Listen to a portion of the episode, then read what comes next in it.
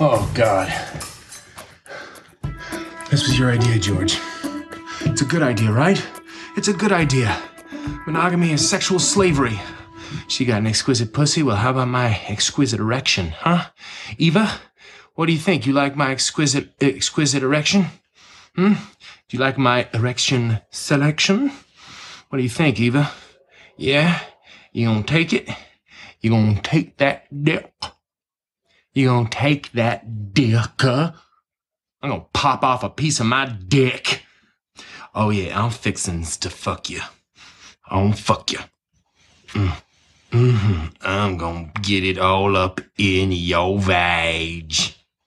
Get it up in your vag with my dick. With my dick. Gonna put it in with my dick. I'm gonna put my dick in. I'm gonna put my dick in. I am from beyond. Listen, and all you desire will be yours. Welcome to Spider Dan and the Secret Balls. Prepare for battle.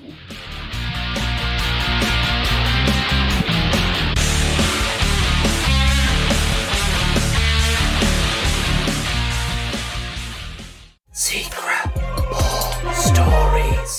Welcome to Prattle World. I am your host, the ever amazing, ever spectacular Spider Dan. And in this podcast, I spotlight entertainment's best kept secrets that a mainstream audience may find boring. And welcome to Secret Ball Stories, where I invite guests to count down a personal top five list in high fidelity fashion. And have we got a deep, low down, and dirty guest today uh, to talk top five weirdest sex scenes. Uh, we have the attention seeking geek, love making uh, seeking. I'm sure. Just we're all seeking love deep down, and, and Ben is no no different to that. Uh, so welcome, Ben. How are you today? Wow. Yeah, I mean that's that's up there with some of the best introductions I've never had. Um, that was that, that was that was special. Thank you. Um, My pleasure. Well, you've brought this is a this is a, a kind of a, an, an idea you've had for a little while. So why don't you tell look, us? don't put this on me. Okay, to start off with, this was a joint uh, venture. Okay, this was this was we had the spark, and we said, Hmm. shall we? Let's jump together, and we decided on this together. Yeah, I think Okay? it, I think it came off the end of our Halloween three discussion on your YouTube channel, the Attention Seeking Geek. Like, share, subscribe, comment, all the good stuff. It was uh, it was a whole boob grab situation, I think, or boob touch. Boob Uh, suck. So boob suck. That was it. God, I forgot. I can't believe I forgot. Boob suck. don't never forget that iconic hashtag boob suck. Hashtag boob suck. Uh, going in, for, going in from the side, going in for the sexy side style boob. Oh my gosh, yeah, that but- stayed with me. Anyway, anyway, well, I, I think we've got a lot to cover today. Um, so I think we should probably just crack on. But I just wanted to say a few things. So, so this podcast is top five weirdest movie sex scenes.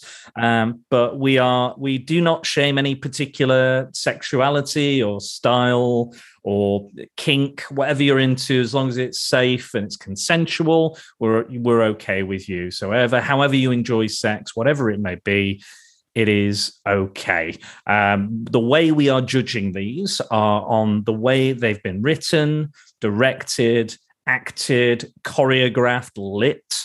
You name it. That's the weirdness. Nobody is weird for having sex or in any way. If you're a furry, if you're into feet, that's fine. Just go and enjoy it as long, again, as it's safe, consensual, and non-violent for the most part, or not extreme violence, which is not going to feature in this as well. There is no violent acts in any of our choices. There's no murder, no rapes, whatever. But let's now I've said like that. Let's Yeah. just crack on and let's talk about your weirdest sex scene uh, in your own life, your own personal life. Uh, What?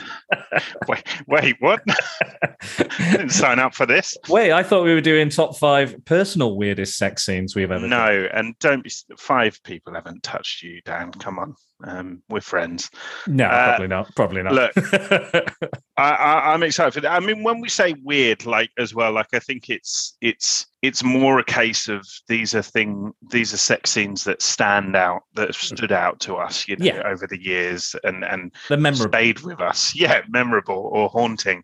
Uh, some of them may may well be, but yeah, I mean, I like Twi'lek, so we've all got Hey, fair enough. our own thing. I mean, I mean, I, I like Jess, I like Jennifer Beals in Book of Boba Fett, even though they did nothing with her. Um, absolute waste of, of that actress. But there you go. Um, whatever you whatever you fancy, whoever you fancy, whatever, it's fine. We've both had some sex. I've had some sex. You probably had a lot of sex. There's proof that you've had sex as you have a child. Yeah, she's she's living proof of that one time. Um, At one time, you got some.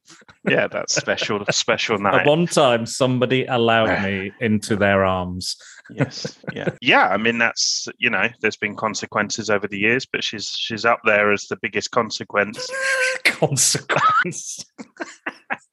of said We all live with the consequences of our sexual endeavors. Uh, so, well, let's let's get rolling before we talk about all sorts of other weird shit. Uh, what is your first weirdest movie sex scene?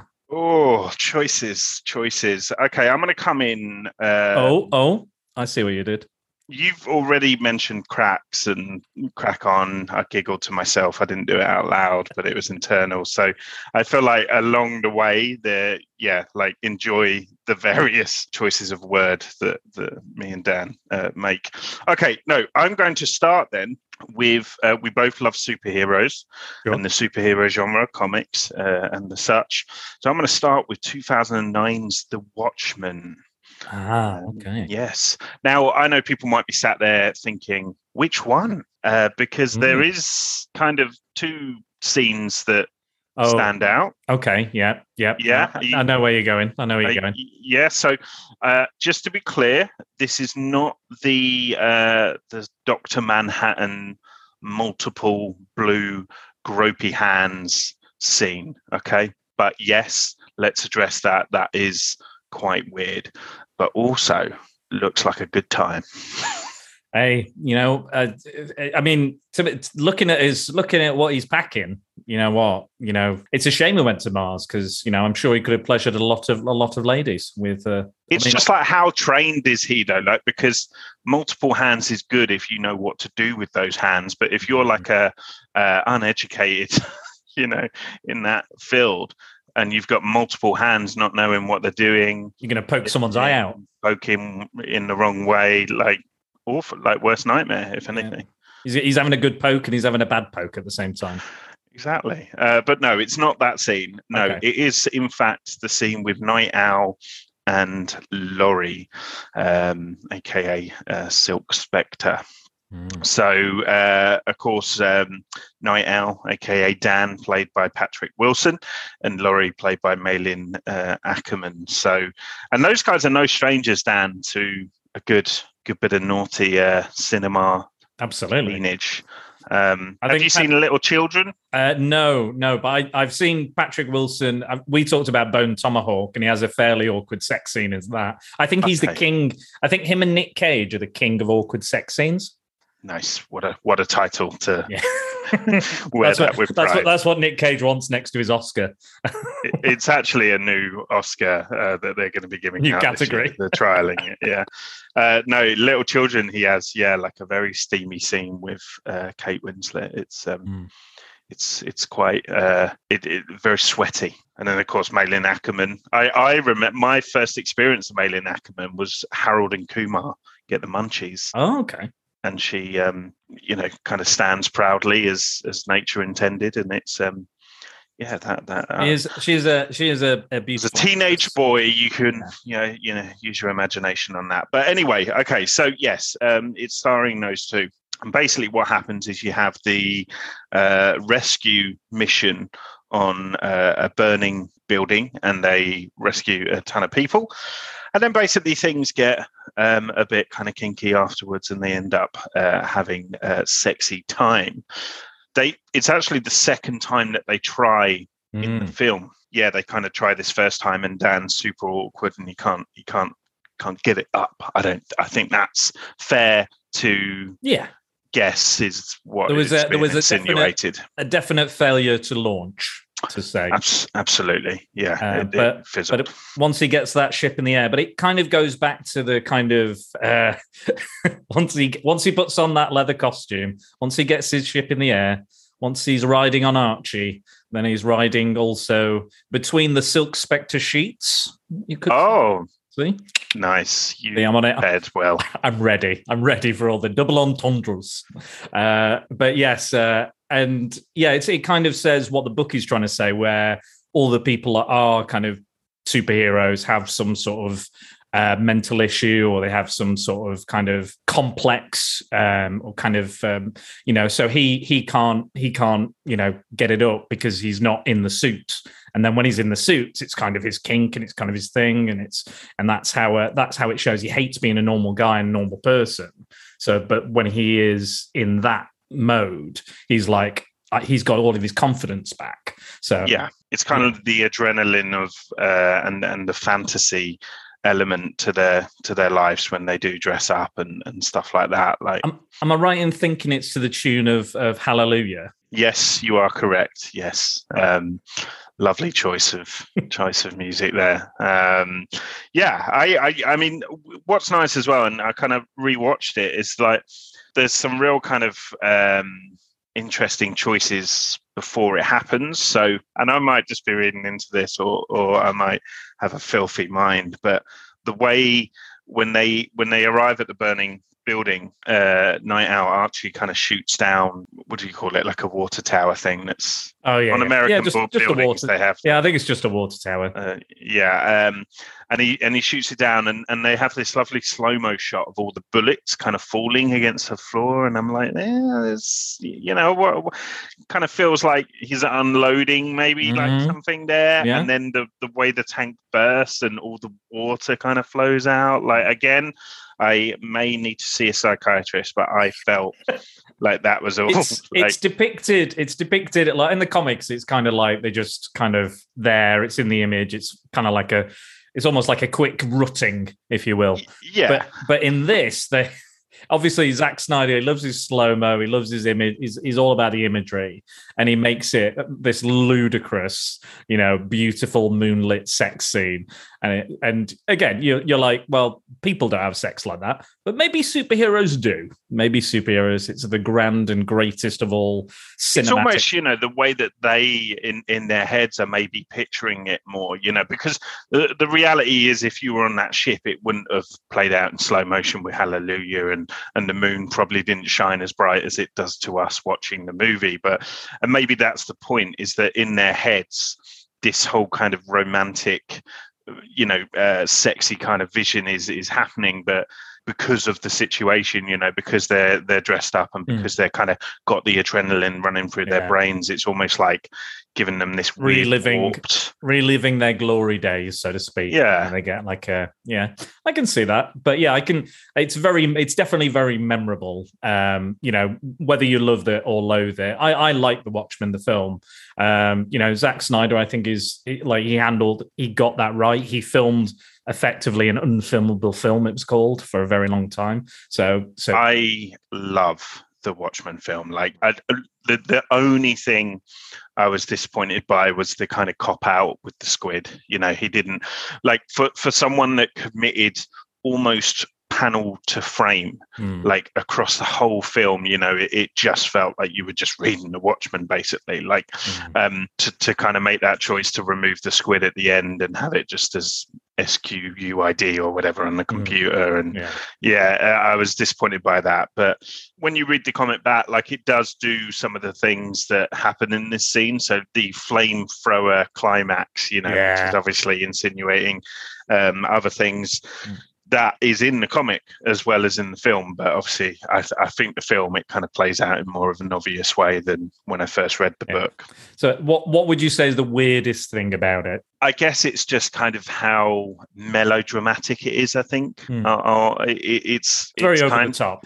Very over Yeah. the top. yeah, it's an over the top kind of almost like um, you know, like a Spanish soap or something. um, like a mill like a Mills and Boon cover. Uh, yeah, yeah, Romantic the shirts the shirts are being ripped off. but the- superhero, you know. Yeah, but- the superhero version of that. Yeah. Mill, Mills and Boon. Yeah. I've not thought of that. but like you know like and i think the boys explores it in in more detail but like i think you would be quite horny like you're you're you're there, you're in the peak of physical condition. You know, you're you're both wearing bloody leather clad lycra, whatever it may be. Like, I don't blame him. I don't blame him. I'd be like a rabbit. Everybody, That would be my that would be my hero.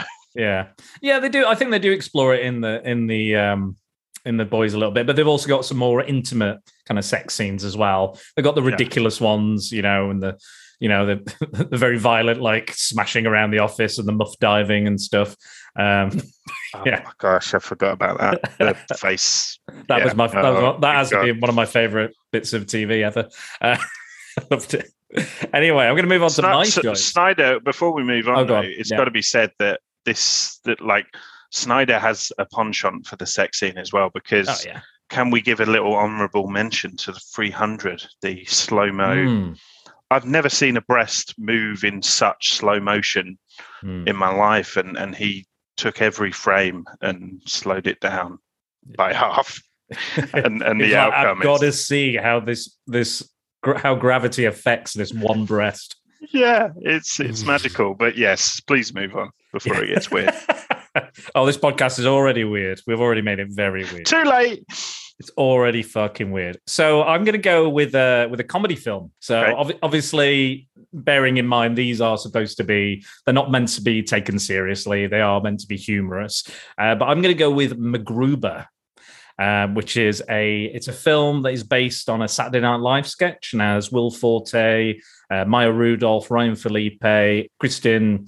Oh God, Wiig. what's her name? Wiig. That's it. Kristen Wiig is in it. I love her to bits. She's amazing and it's basically a parody of, of MacGyver. You know, the guy, the 80s TV show where he could just he could disarm a bomb with using like you know chopsticks or stuff like that. He could just make anything he needed out of anything. Um, and he's just a complete fuck up of a character. he just he's supposed to be this badass. He kills people and he he can get out of any situation, but he's really just cowardly, self centered, conceited, and all the way people are like. God, you're a fucking idiot, man. You're, you're going to get us all killed.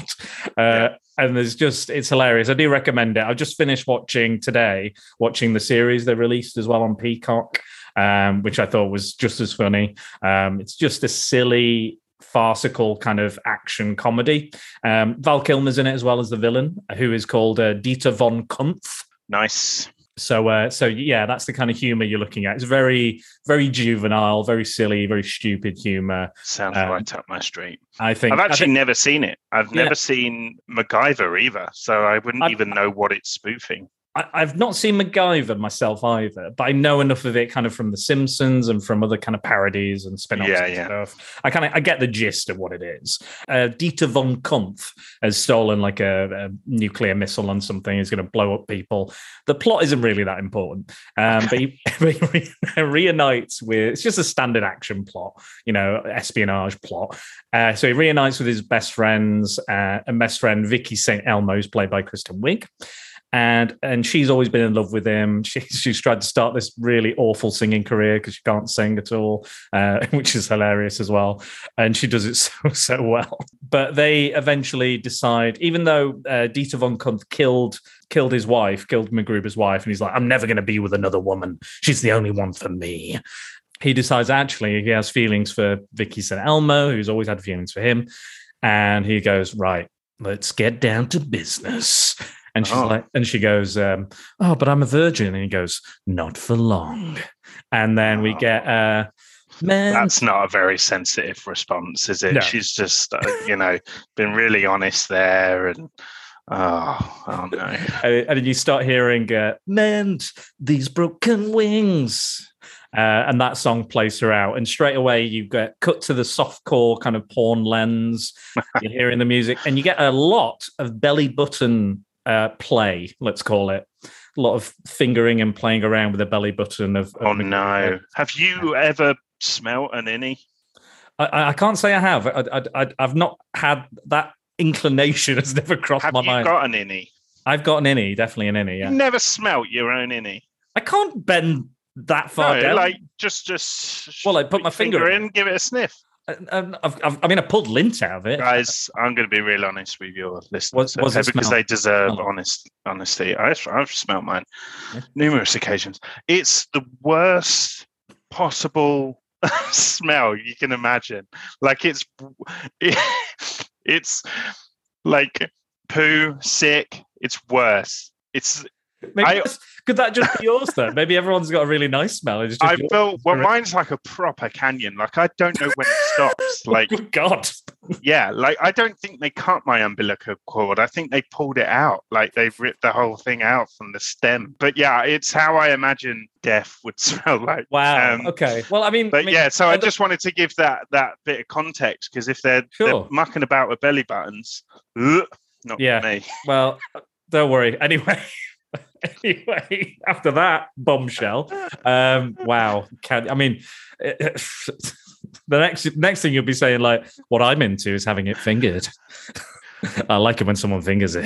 This is this this whole podcast is going to be the definition of TMI. Too Oh, much absolutely. information. absolutely. Don't worry. All my podcasts I list as explicit anyway, so this will be the Nice. most of, of explicit of the explicit. Fair warning given. a fair warning to people. We're going to discuss sexual activities uh, quite a bit. But anyway, we have this. But then comedically, we cut. You know, she's like, she's, you know, we see his see his arse, lovely picturesque of his arse thrusting back and forth, and we see lots of other stuff while this song plays. And then we cut. We cut to him just absolutely railing on her and making the sound of like an asthmatic donkey, like constant, like, and it's the most unsexy thing. And she's kind of just set, lying there going, "Oh yeah, this is great." Mm, mm, mm. And it's just constant, and it goes on for way too long. You know, like a Family Guy sketch where it's like, Yeah. it's funny that, it That stops sounds you funny. doing the impression sounds like. Have you ever seen a turtle um, having having I have, in fact, that's Yeah. one thing I have done. I might not have fingered my own belly, very and smelt similar it, sound but- to the sound you just made? Yeah, it's it's kind of that, and you just constantly. He's like, and he goes, oh, oh, oh, I'm gonna shoot, I'm gonna shoot, My God. and uh, and then he and then he shoots, and then he runs away because he feels like he's betrayed his wife. So he goes to the graveyard. Now this is a bit of a cheat because this is kind of two sex scenes, but they're so similar. He gets Okay. to the graveyard. He's apologizing. He's like, "How could I betray you? How could I do such a thing?" And the ghost of his wife appears, uh, played by M- Maya Rudolph, who's a regular on SNL. And she's like, It's fine, move on. You need to be happy. And then they get close and then they start shagging. And again, it's it's the belly button play again. And it's, you know, mend these broken wings. And he's just absolutely How does she look as a ghost? Like, do they She's in a she's- ghostify her? yeah, they ghostify her a little bit. So there's a bit of a sheen and a bit of a shine, like a false ghost almost. Okay. Uh, but she's in her wedding dress as well. So he's just absolute again, it, and it and again it starts that way, and then it cuts to the "Oh, oh, oh," again, and and but on because they're so in tune with how they have sex with each other previously. She she every time he he goes, she responds with wow, wow, wow, wow, wow oh my God. it's just fucking hilarious. And not only that, we get a scene of a, a caretaker for the graveyard walk over, and he sees he sees this happening, but all he sees is MacGruber just like arse arse hanging out and just thrusting above a, a gravestone. He shakes his head and walks away. So uh, that is my technically two, probably technically two sex scenes, but they're so similar and, and right back to back with each other. Uh, I had to just include them because I just thought they were hilarious. I'll allow it. I'll allow it. You'll allow it. Okay. so yeah, I'd definitely check out MacGruber. I think it's funny. Again, it's very juvenile humor. I don't think, you know, comedy's a hard one because obviously it's very subjective. You'll like a form of comedy and you might not like another form of comedy. But Yeah, it was right up it was right up my alley personally. I love like Kristen Wiig and Maya Rudolph and stuff. So you know that And we'll- sounds we'll- up my street. Yeah, Will Forte is great as MacGruber and there's some just fucking stupid. Uh, Chris Jericho's in it actually. What? Chris- Chris Jericho, uh, Y2J? M- MVP, the great Khali, and uh, Mark Henry. There's a few wrestlers in there. Right. They make an extended cameo. I'll, I'll call it. God damn! I need to. I need Yeah. to get on this film. I think. Get on, get on MacGruber. But there you go. Get get on MacGruber and his belly button. Get figuring away. Anyway, what's your next one? Okay, so well, I'll, t- I'll tell you what. While we're on the subject of kind of comedy, let's go with Team America from 2004. Yes. Um, yes, uh, of course, put together by Trey Parker and Matt Stone. Sorry, Team America World Police. Don't forget, Yeah, Well- obviously well, include the subtitle. Include the subtitle. I'm so sorry. Um, anyone that doesn't know the film, it's kind of done. uh, Not, there's no kind of about it. It's done in the style of uh, Thunderbirds puppets, um, essentially. Now, I was wondering, is Thunderbirds like known in America? I feel like that was yeah, a is. British kind of thing. it is to a point. There are some American fans because the characters are American, aren't they? They're an American family. So, Yeah. but yeah, I don't, I don't think it's as popular. But yeah, well, it was, it was definitely, definitely known at least over there. There was some popularity. Uh, I was a big fan. I, I think I preferred Stingray personally. That was my favorite one. oh, okay. Uh, what about Captain Scarlet?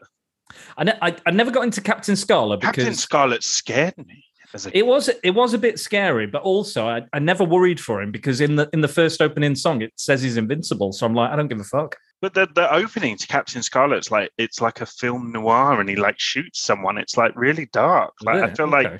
I, I feel like that's how I remember. I'll tell you what. anyway. I'll tell you. I'll tell you the one I prefer. I did prefer that to Joe ninety because I was watching Joe ninety and I'm like, Yeah, that one. obviously I'm a child of the late 80s, so I grew up in the 90s. And he's like the whole the whole concept of Joe 90s. He goes into the future from the 60s into the 90s. So I'm like, and so even even me as a child, I'm just going, well, that's this is bullshit. This is this is bullshit. Why are you going into a few years in the head of the future? Like this is just it, this is not the 90s. This is this is wouldn't happen in the 90s. So that was just my nerd, early nerd like rage piling out. So Joe 90 sucked absolute balls for me as a kid. I don't remember that one. I feel like I can't even picture that. Uh, It's like, it's like Bernard's watch, but shit. Okay. okay. Wow, that's that's what they should put on the front of the DVD. There you go, that's my watch, review. but shit. Uh, Bernard's watch. What a what a thing. Anyway, no, yeah. So I was a big Thunderbirds fan as a as a kid as well. Uh, you know, you and I, um, a similar similar age. First cosplay, can I say? I was a Thunderbird back really? in the day. Oh, yeah. wow. Absolutely.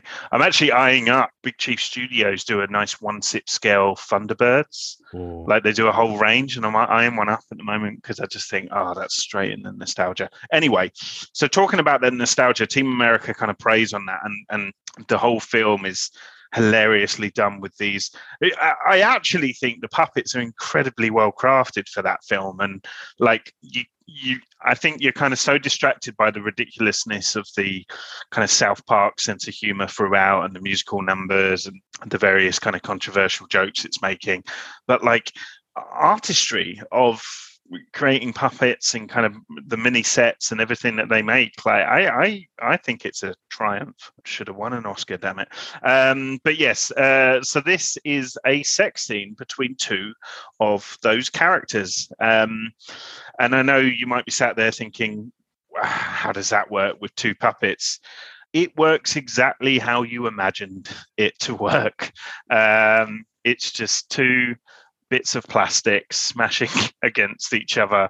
Uh, there are no genitals. There are because there isn't any genitals on puppets. No.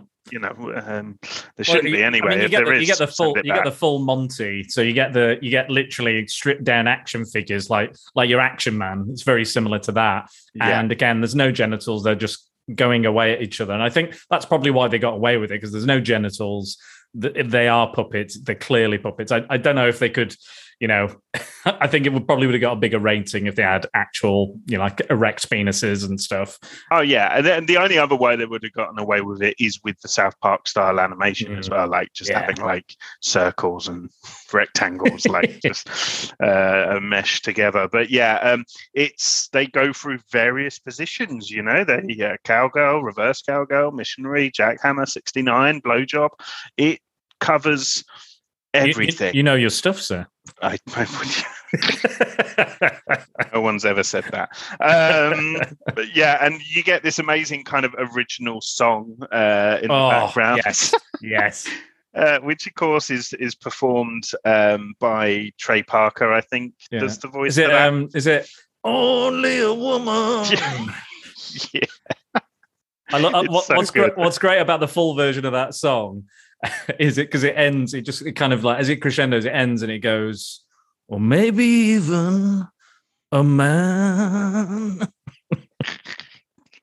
I just, I, I honestly think those two, like, write music so well as well. Like their musicals, like because Book of Mormon, I'm a massive Yeah. Mormon fan, and and I still to this day like think South Park, the like uncut or whatever musical, uh, whatever you want to call it, is like uh, just just an, an amazing musical. Like if you were to Yeah. remove everything else, the songs in that Well, they were after tra- they were tra- they- he was trained, wasn't he, musically? So he's he's he knows his shit. So I did not know that. yeah, he was he was fully trained musically, and then I mean, the first film he did was Cannibal the Musical uh, from Troma, which I love as well.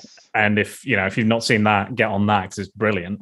Um, but yeah, I, I totally agree with you. I, uh, South Park songs, the comedy songs, Mm. live in my fucking head. You know, blame Canada.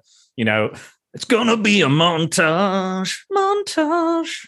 There where the grass is green, where flowers grow, and oh, everything. So good. everything or, or Brian uh, you know even it, like South Park was South Park bigger longer and uncut was nominated for an Oscar and it lost to Phil Collins which they weren't happy about um which is why they make fun of him in later episodes but yeah I, I absolutely agree Robin with you. Williams performing Blame Canada at that Oscars is one of the best things Yes. uh, to ever happen on anything ever.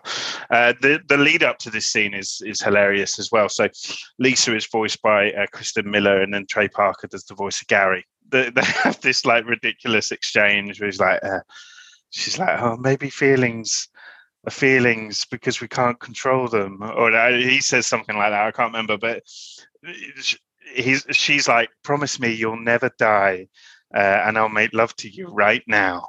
And he just, you know, without hesitation, I promise you, I will never die. um, and then they they go straight into it, and and there's a great point midway as well where she like he starts talking to her and she tries to shush him. She's like shh, but her finger just kind of completely misses his mouth and just kind of wavers as a as a puppet does, you know, across his face, pokes him in the eye. It's just I feel like when I look back on it, very few films have actually made me properly kind of laugh, like belly laugh out loud at a cinema. And like Borat and Bruno was like up there for me in terms of Mm. like and and weirdly enough, Jackass, don't judge me, but like Okay, it, yeah. the just idiots. there's no um, ju- there's no we've said there's no judgment on this podcast sexual or otherwise And uh, this this film uh, on various occasions, but especially this scene, was probably one of the the biggest kind of laughs I think I've ever had at cinema. Brilliant. I've, I forgot as well. Um, I've given names to all of the sex scenes in, in my Oh. choices. I forgot to mention. So Like last one names? was- what? yeah, I kind of given them almost, you know, like this, you know, like crocodile fuckhouse and shit like that. You know, like Urban Dictionary style names for for these sex acts. So uh, my first one I forgot to say was uh, Ghost Getting Off because the ghost yeah. is getting off. No, uh, good. Yeah. Yeah. it's they're not great, but I've, I've given them names just because it was something I, I I had a bit of time on my hands, so I thought about it. Too much. Too much Probably too much. some might say. Yeah, probably probably just a little bit too far far too much research being done. Um, I, I didn't do much research because I watched one film for the research and I went, that is one of the worst films I've ever seen in my life. I'm not doing any more research for this. I refused. Um, but I, I so I just went, what do I know? What do I remember? What can I look Yeah. up again apart from watching the entire movie? So yeah, I, I agree with you. I think it's one of the best sex scenes in, in cinema history. It's hilarious. The song adds to it. Again, it's that soft porn focus, the way it's Yep. shot, um, just everything about it. Just just the the laughs and the jokes keep on coming. You know, it's everybody's favorite, probably everyone's favorite scene in that film. Uh, the directors did say they went. Uh, we're never doing anything with puppets again because it was a fucking nightmare with all the strings getting tangled up. So that sex scene must have been the the hardest thing for them to shoot. But I'm glad they did because it's just fucking. That's what I mean. I think the uh, you know the the work that went into that film just just gets overlooked because it's so ridiculous and uh, and a comedy and stuff. But absolutely, because they never made a you know as far as I know, the Thunderbirds never got like a proper feature length hour and a half. You know, It, there was a movie, but I, I don't know. I don't. they had a know. live action film with Yeah, there was that. There was that movie, but there was there was a puppet movie as well. I think I'd like. is Ben Kingsley in the live action film. He is as, as the Hood. Yes, Oh my god! and it's directed by uh by Riker from Star Trek. What? Yeah, Riker from Star Trek directed that film. I watched it. I watched it on a plane, and I, I, I, I quite enjoyed it in a way. That's why I love coming on this podcast, Dan, because I I learn so much. Uh, and today, I thought, out of every subject that we've ever spoke about, today might be the day I don't learn anything. But no, I'm learning so much. Well, I mean, I, I learned about your belly button thing, so that that's Yeah, I feel you're like learning things you might not want to learn. the Uh, the stuff I'll, I'll I'll immediately try and forget, and I, I might take drugs to do so. Um, right. Well, I'll move on to my next pick. It's not it's not a very long sex scene, so um, Right. uh, and it's from a horror film. It's The Shining. Um, so oh, yes. I it's more of a sex act than having sex, I guess, but some people might consider it a sex scene, whatever you want to call it. It's, it's oral sex, and it is the bear suit blowjob, as I like to call it. Uh, so during close to the kind of climax of the film, uh, Wendy, have you seen the shot? You you know the shot. You've seen. The oh, it's it's up there. It's up there. yeah, of course. So uh, the finale, getting towards the finale of the film, Jack's running around, uh, Wendy's running around with a knife trying to find Danny and all sorts, and all the kind of ghosts uh, things like lovely party, you know, all that sort of shit going on. Yeah. Um, the blood's coming out of the elevators, like all the mad, the maddest kind of imagery, and that and that's this film in a to a T. It's all about the imagery uh, Yeah. and the disturbing, weird, off off kilter, and a lot of it is very menacing and scary. This moment isn't, and this is why it always stuck out struck out to me. So we see uh, Wendy runs up the stairs. She looks in a room. She sees a man in a bear suit with his ass bare. Uh, he has a bear ass as well. Nice. Never, I never, my eyes surprisingly were never drawn to that area. I was just Yeah. looking at the action in the- question. the act. Well, it's it's kind of shot from afar, and then they zoom in, Mm. and then we see another man's legs in a in a suit, and the bear person in the bear suit leans back, looks at the camera, looks at Wendy, and then the other guy who is receiving fellatio uh, from the bear uh, also stares, and they kind of just blankly stare at Wendy, and then she runs away. But again, it's not necessarily a scary moment. A lot of people have obviously there's a lot of uh, interpretations on The Shining. People have loads of different views or what it represents, what it says. You know, all the all the details, all the specific details. The whole there's a whole documentary. I think it's uh, uh, whatever the room is named in The Shining. I can't remember the name. I think it's three one six or something like that. Seven, nine, twelve, Yeah, six, seven. Whatever the room, whatever the room is in The Shining, it's named that, and it's just. I've actually got a keyring of the room somewhere. Then you should know. Then I know. Um, but there you go. And yeah, it's and it always struck me because it just came, comes out of nowhere. Obviously, again, you get all this scary imagery, but that one I was like, it's not scary. It's just unsettling or unnerving or a bit odd or a bit off.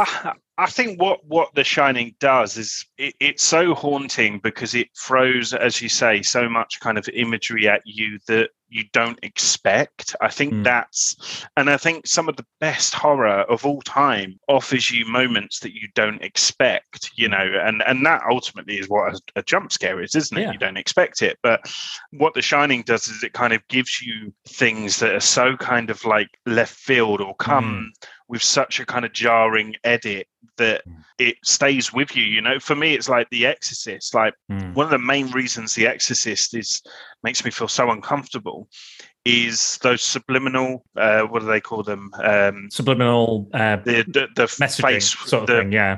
Zazu or something when he flashes out the Zu- face. Zuzu. Zuzu. Yeah. You see, you see uh, that de- demonic face, don't you? Kind of, it, it's kind of within like a half a frame or something of, of it. yeah and and that like when i first experienced that it just it made me feel uncomfortable because i didn't really catch what it was i didn't really know why it w- was there and and you're you're kind of running through all these questions why all this stuff is going on and i think that's what the shining and kubrick does so well as well is that Mm. you know uh, things happen and you you're questioning in it and you don't really know and then you try to interpret it and Mm. interpretation the true horror is found in in interpretation because Mm. we will find the scariest reason for something rather than you know the logical reason or whatever Uh, Well, speaking of scary reasons, I watched a, a video on YouTube about the bear blowjob, the bear suit Okay. blowjob. This guy basically put forth the idea that it's actually a child abuse story with Danny and Jack, that he's abused Danny. And that's Okay. that's a sign of that, apparently. Um, but also within the original novel, there was a, a previous owner of the hotel who had a sadomasochistic uh, kind of dominant, submissive relationship with a guy who, who would dress up like a dog. It's not, you know, it's not, it's probably that idea, but, you know, slightly different. But who knows? Whatever you believe that scene to be, but it always, again, it always stuck out to me that it's just this odd moment. Again, there's nothing wrong with gay sex or you know blowjobs or anything like that. That's that's fine. Again, healthy relationships and stuff. Um, and there was no there's no issue. From, I'm not like oh I'm so scared of gay people. Um, you know, it's it's not that. It's just the way it's shot and the way it holds and the way it holds your attention and the way it holds the tension within within that scene. And it's just like what the fuck am I seeing? Why am I seeing it? What? It just opens up a whole um, new area of cre- questions for you. You know, you're Mm. questioning so much in that story already, and Yeah. here you are seeing, you know, a man who is dressed impeccably well, Mm. you know, re- receiving a sexual act from someone in in some weird kind of bear dog costume, Mm. and and you, you you're asking yourself why, and you don't even have time to to digest it, it, before yeah. you kind of move on. So it kind of becomes this like you know thing that that just goes to the back of your mind that you you don't really ever get answered and there's so many moments like that in the shining that even now it's like i don't know the answer Yeah. of like And why the- some of this stuff was happening like but you said, that's that's the beauty of the ho- of horror and the beauty of The Shining being such an excellent film and such a, Yeah. a layered film that you can you can you know you can watch it just as a straight horror movie or you can go into the kind of the deep analysis of that. But um, but yeah, it always just uh, stuck out to me just because it was just so. Again, it's not. There's nothing to do in the story with it. It's got nothing. It's not connected to anything really. It's No. just. It's just there, and that's why it kind of stayed with me. I think because it's just such an odd thing to place in the film without it being connected to anything really like what is it trying to say? And i think again we're all still trying to figure that out. And again all of the kind of imagery in the shining and what kubrick was trying to say or was he saying multiple things and multiple layers of multiple discussions and things. But yeah that that scene has always been just like that's why it's weird because outside within the film it doesn't make a lot of sense. Uh, it's, it's odd. I think you have to look at the the, the time this was released as well in terms of context and Hmm. and the time it was released how taboo that would have been Hmm. to show that act like any kind of act even just a yeah any gay act yeah Uh, but even just a blowjob on screen Mm. in, in such a kind of explicit way, like how taboo that would have been uh, at, at Still- that time in a mainstream film. I mean, it's still, it's still illegal in England, I think, at that point as well. So, you know, it's it was obviously, and there's probably something to be said about, you know, uh, straight men's insecurities are being turned gay, or you know, society is like, oh, if we all turn gay, then we'll cease to be, we won't procreate, and we'll all die as a species. You know, it's all that sort of stuff, or like, oh, they're all, they're just after they're just after me, they're going to rape me or something. Yeah, so maybe there is something he was saying about that potentially. or, or just kind of playing with it, you know, Mm. playing with the fact that, like, right, we, we live in a pretty um, naive world, you know, at the Mm. moment, and and there's lots of kind of um, idiots out there. I'm gonna Mm. play. I'm gonna. I'm gonna. You know. I'm. Can I swear? I, Sure, I, yeah. Can I We- swear? we- we- what- literally talking hell, what about sex podcast are we on? we Um, talked, we and- talked and about you re- fingering your own belly button. I think we can get away with you swearing a little bit. I reckon he was just like, I'm just going to fuck with the audience a little Mm. bit and let's just throw this in there. And I- I've got in my mind why that's happening and where that's from. But Mm. really, what I'm playing with is is people's reactions to things they're not expecting or things they haven't seen before. But again, that's that's me just theorizing. That's Yeah, me just speculating. Yeah, it could be. It could have been fucking with people. You know, just like, yeah, how do you feel about this? Again, it's only for an instant. Maybe as well, he couldn't have gotten away with showing such a thing in in such a regular way. You know, like in a, a loving relationship or anything like that. Obviously, that's only really happened. Because we don't like- know that they could Yeah. have been in a loving relationship. Absolutely, yeah. It was just a, you know, so we, yeah, it, Yeah. It, it's it's so clever that film Mm. with how it kind of takes you your mind on a journey, like Jack's mind is going on a Mm. journey. You know, um, brilliant. Absolutely, yeah. Well, that's another weird sex scene. So, what's your next one? Okay, so I'm going to come in with the Simpsons movie. Okay, okay, that's Okay. A, a, li- a little bit of a left field choice. Uh, uh, uh, well, I mean, all of these are fairly left field choices, but there you go. sex field. Um, so 2007 Simpsons movie came out. That makes you feel old, doesn't it? Um, does but it's it's not it's probably the least explicit of all of the scenes that i'm going to kind of throw into the mix today. Mm. um it's it's very much kind of insinuated that it's a sex scene rather than showing us anything. But at the same time i think it maybe does that more explicitly than the simpsons has ever done before. So like I think in terms of like Simpsons history, you know, you there there's been splashes of kind of nudity and uh, of kind of yeah insinuated you know love making between Marge and Homer. You, there was like Colonel Homer in season three, Camp Krusty season four. There was the whole Mindy fantasy in season five. They call it. And I think they call it snuggling, don't they? They're like, "Oh, we want to snuggle. Exactly, yeah, Yeah. snuggling. Oh, I want to snuggle the fuck out of you." with Marge. But like season 14, large Marge, where she gets like a breast implant, I think, in, in that episode. That stayed with me. just one, Um, just one breast implant. Oh, and, and, uh, and also season nine, Natural Born Kisses, like where they try to they do something in and then they have to run away and they're like in Right. bushes naked and stuff. So Simpsons uh, uh, has always kind of had elements of like kind of did it in the same way, you know, like Friends used to Hmm. talk about sex without talking about sex Yeah, like in the 90s i feel like that was quite good with us growing up because it was like it wasn't it almost got taboo in 2000 like you weren't Hmm. allowed to talk about it or even kind of insinuate anyway but they're in a, a cabin uh, whilst the family are kind of hiding in hiding from the uh, can't remember what the organization is called now but uh, I, don't- I don't know. Albert Albert Brooks, whoever he plays, that guy. yeah the the where they put the globe on um Hmm. uh, yeah anyway um and they decide to take the opportunity so homer props a chair up to the door and then you get woodland animals uh and and like a disney style kind of uh, in the background as the scene is set so the woodland animals come in and like Mm. remove the clothes off marge her dress is like ripped off by like a, a stag it's um uh, so so she's there then in this kind of um, you know very alluring uh, silk nightie, Mm. Uh, and then Homer has to strip down, and the birds can't lift his clothes up, so like an eagle flies in uh, and has to get his t-shirt off of him. But yeah, uh, and then basically all you see is the animals in the corner of the room watching on in horror like you just see their faces slowly kind of change as they watch uh, what happens. But yeah, it's um, it's a weird one. Like I I, I don't know why. Like, uh, and I'm sure there's a psychologist out there listening to this that could analyze my attraction to Marge Simpson. But like, I did grow up with a bit of a thing for Marge Simpson, and I don't know whether it's because of those various instances of kind of, uh, you know, Uh, slight nudity or insinuated snuggles or whatever throughout the seasons. Mm. But and and when this happened in the film, I was just like, oh, oh my gosh, mm. this is uh this is pretty steamy Bit racy, stuff. bit A racy. bit a bit racy. She actually around the time of the film covered Playboy magazine. Of course she did. Of course she did. And there's a legit issue of Playboy with Marge Simpson and Matt Groening drew everything, and there's like a fold-out poster and stuff.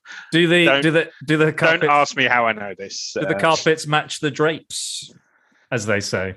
If you search long enough on the internet, you will find that answer. Okay. You, you actually don't have to search for long at all. No, I, I imagine uh, not. I, I imagine there's thing. there's some real, you know, again, not shaming anybody, but that's not what I'm into. Uh, but yeah, I can see, I can see why. Like, I, I, I, I'm a good fan of a of a nice kind of raspy voice, like a sexy, Yeah, like, you know, like a Demi Moore, like a Demi. Moore, yeah, Yeah. Demi Moore or uh, Kathleen Turner, that kind of raspy, sexy. Kind of, um, I don't know, femme fatale type voice. I, I quite like, so I can see why, you know. But I, I think maybe Marge goes a bit too far for me in that. Mate, I, I can't the get, I yellow? can't get into that. Is it because she's yellow, Dan? No, no, it isn't because that. How dare you? No, it isn't. I just, yeah, not. It's. She's never been. Every time they've tried to sexify her up, I've never really. I'm like, nah, it's not. I, I, I like, guys. If you're listening, help me because I don't know what's wrong with me because it's it's a thing. It's a legit thing for me. It's quite funny, and this is probably um, gives people an insight into some of the weird conversations my dad and I used to make. But we used to have a countdown of uh, cartoons that we're uncomfortably attracted to. Okay. Um, yeah. And yeah, I think Marge was in there. I'll always, I can't remember, you know, obviously you had your obvious things like Jessica Rabbit and stuff like Mm. that. But then um, I'll always remember my dad uh, put the rat in from Flushed Away that Kate Winslet plays. Very weird. Uh, so on that, I, I'm ready to move on. Yeah, me too. Me too. Um, sure. I, I think I, I get what you mean. I get what you mean, sort of thing. I Uh, get I get that, you know, there's I can see I, I said on a recent podcast I'm a little bit attracted to uh to Mother Gothel of Tangled. I, I think I thought she was a bit a bit of Oh, nice- okay. I was like, yeah, I like, I like the old Abusive, but you know. Yeah, yeah, absolutely, absolutely abusive. Um, but so is Homer Simpson. So uh, if you want to pull that, Whoa. I mean, does strangle his, does strangle his kids a lot. I feel like there's a podcast in that right there. He's not a great dad. Uh, anyway, now I think of it. uh, speaking of dads, let's move on to my next choice. So. Um, I've picked. Uh, I wanted to pick like a, a super serious film, like a proper, like Oscar nominated. You know, I wanted. It, I didn't want it just to be like full of comedies and stuff. So yes, yeah. and uh, I wanted to pick one that is what you would call maybe a bad sex scene. It doesn't, again, doesn't fit necessarily the rest of the film, like The Shining. So I've gone with Munich, and I've called this particular sex act "The Dead Men Deep Dicking." Okay. Um, I I've seen this film, but I Hmm. cannot remember the sex scene. So you're going to have to jog my memory. Don't worry. So if you've if you've seen Describe it in the sexiest way possible. It's it. I, I'll, I'll try, but it's not very sexy. It's really probably the most unsexiest of, of all the sex scenes we're going to discuss. So uh. Munich is actually based on real life events. So in the 1972 Summer Olympics in Munich, the Palestinian terrorist group Black September killed 11 members of the Israeli Olympic team. So it's very. This is a very serious, very like obviously. Probably very close to uh, Spielberg's heart. Obviously, he's Jewish as well. So, and basically, the response is that the Israeli government send Mossad agents out to kill the people who are responsible for these killings. So, it is a very dark, depressing, somber movie uh, ab- about getting that revenge. Um, so, yeah, and obviously, this this conflict is still going on quite recently. It's still quite bad at the moment. Um, so, it is very serious th- film, and, and the, tone is it, all the way through. It's very much that kind of tone all the way Yeah. through. Um, you know, it's a bit long, it's like three hours, but again, it's one of those kind of Oscar bait type movies anyway. It's got Eric Bana in it. Uh, I think Daniel Craig's in it and a few other people. So Eric Bana plays the main character. His name is, um, what's his name? Anyway, he's been through a fucking lot. A lot of the people he knows have died, a lot of the team members. Um, you know, things like that. I can't remember. I, I decided not to watch this one in context because I couldn't watch another three hours of of somber, you know, depressing So shit it's a big investment yeah, of your huge, time. huge investment for just that 30 seconds of a sex scene. Exactly. Yeah. I didn't fancy doing it again. So I'm not entirely sure exactly where it falls in the film. Okay. But during the sex scene, um, they show in the film earlier that him and his wife have a very healthy sex life. So they're having sex and, you know, they love each other, family, very into their family and and they're they're great together. A very nice, loving couple. Um, but after all these events and everything that's happened and all the things he's had to do and seen happen to his his fellow colleagues and things, again, I'm not sure where it falls in the film, but I think it's something to do with that. And he is picturing he's he's obviously his mind. I'm sure we've had sex where we've been a little bit distant or we're maybe not in the moment or there. And it's very much that in this sex scene. So he's thinking about you know he's depressed he's not really communicating with his wife and she wants to obviously wants to be close to him wants to help him get through all this like mentally uh, so she's trying to comfort him and they just you know she decides she wants to have sex and obviously he he goes for it and you know they, they start going away. And again it's the missionary position very uh, standard. But w- during this he starts picturing the attack from black september os- on the israeli olympians. Right. and it's basically them getting kind of mowed down with with a machine gun um, and he's seeing all this and he's picturing all this in his head. And his his movements get more and more frantic. He's not looking at his wife. He's clearly not you know connecting with her in that way. He's thrusting. It's getting more and more dramatic. The climax of himself, and obviously the the action scene with um, them being assassinated is reaching its climax, and he it's almost like he's getting off on it a little bit. Right. because he's just going and going, in, and the the rhythm gets faster and faster and faster and faster, and he's like almost screaming, he's sweating, he's throwing his hair back. And uh, and eventually, like his wife's looking at him like, "What the fuck are you, mate? You are definitely not here." And he's just like, "Ah!" And then he obviously finishes, and that's it. And it's fucking weird. It doesn't work. I get what I get what Spielberg's trying to say with it, but it just the way it's shot and the way it's filmed and the way it's What, what do you think he's trying to say? I think he's trying to say that he's just been through a lot. And he's, you know, and it's obviously it's affected him mentally. It's affected his his personal life. It's affected everything. And he's distant, and he's and she's trying to obviously get that, but it kind of comes off that he's kind of getting off on it a bit, picturing people die now. Yeah, because you'd think it would be the opposite. He would start to have these um, visions, And then, and then he would stop yeah, because he can't. You get know, off me, you- get off me, don't touch me. Yeah, he goes know. floppy or whatever, and, and Yeah. it happens to the best of us. Like Sure. Even Nite Owl happens to Nite Owl, doesn't it? So- so exactly, exactly. Um, but yeah, it, it's just the, the the it gets weird. like, It gets more and more in, into it. But again, it's kind of like it's not. He's not doing it because he loves his wife or likes his wife particularly. He's just there. It's almost like he's just going through the motions. But again, the more he pictures the the killing and the assassinations, the more he kind of gets into it. And and I I, think Eric Bana's doing the best he can, but I don't think he I don't think he is helped by the way it's filmed, the way it keeps cutting back and forth. You know, it was it's very odd, and I think he maybe needed a bit more dialogue because it kind of ends and that's it. They don't really talk about it or say anything, or you know what the yeah, that's and she doesn't stop him either. She doesn't go, "Get off me! What you doing? Where are you? I want you here with me." You know, it, it's fucking bizarre. But people seem yeah, because I it. think that could have been a good choice to have him kind of getting aggressive with it because Yeah.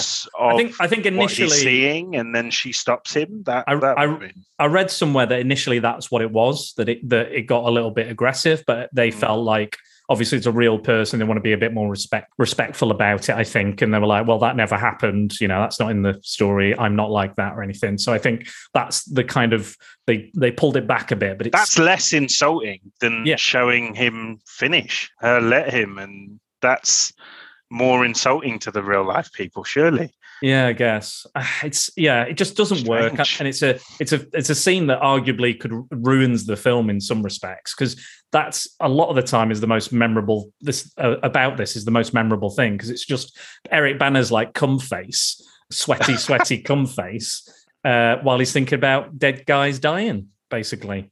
So uh, yeah, um, do or do not check out Munich if you want.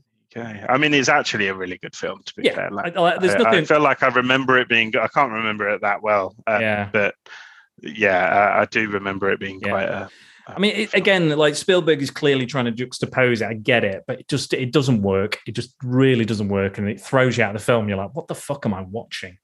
You know, literally. But yeah, that is uh, that's my. Uh, but my you next- look at Spielberg's work of like work over the- the years. It's not like he's a connoisseur of the sex scene, no, you know, true. because he's used to doing these family Well- films and stuff like that. Well, I mean, if you've if you've listened to my podcast with uh, I am Jack's musings on 1941, he wasn't that great with comedy either. So No, yeah, but, uh, that put me off. I, I'd never seen that film, and if I'd just seen it, like, oh, directed by Steve, I would have been like, oh, great, like, yeah, all, you know, World with War cast Directed by Spielberg. Oh, would be great. No, no, sounds horrendous. Yeah. It's really bad.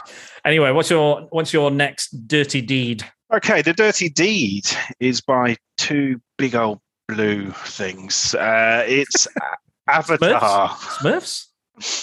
This is the live action Smurfs Avatar uh, from 2009, of course, directed by James Cameron. Um, Yes, uh, Jake and Neytiri get it on under a, a big old tree thing. Hmm. Um, so Jake played by Sam Worthington, uh, Neytiri played by Zoe Saldana, who you know I, I'd be quite interested in seeing that without her maybe being a seven foot blue alien. Um, but unfortunately, you got to take what you get in life. Four years this film took to make. Apparently, a four year long production. Not Uh, not as long as, as the sequel that's fucking eventually going to come out. This is true. This is true. But I, I haven't they now made back to back stuff, so it's going to be like ready to go I the next two are like ready to go or something. couldn't give a solitary fuck.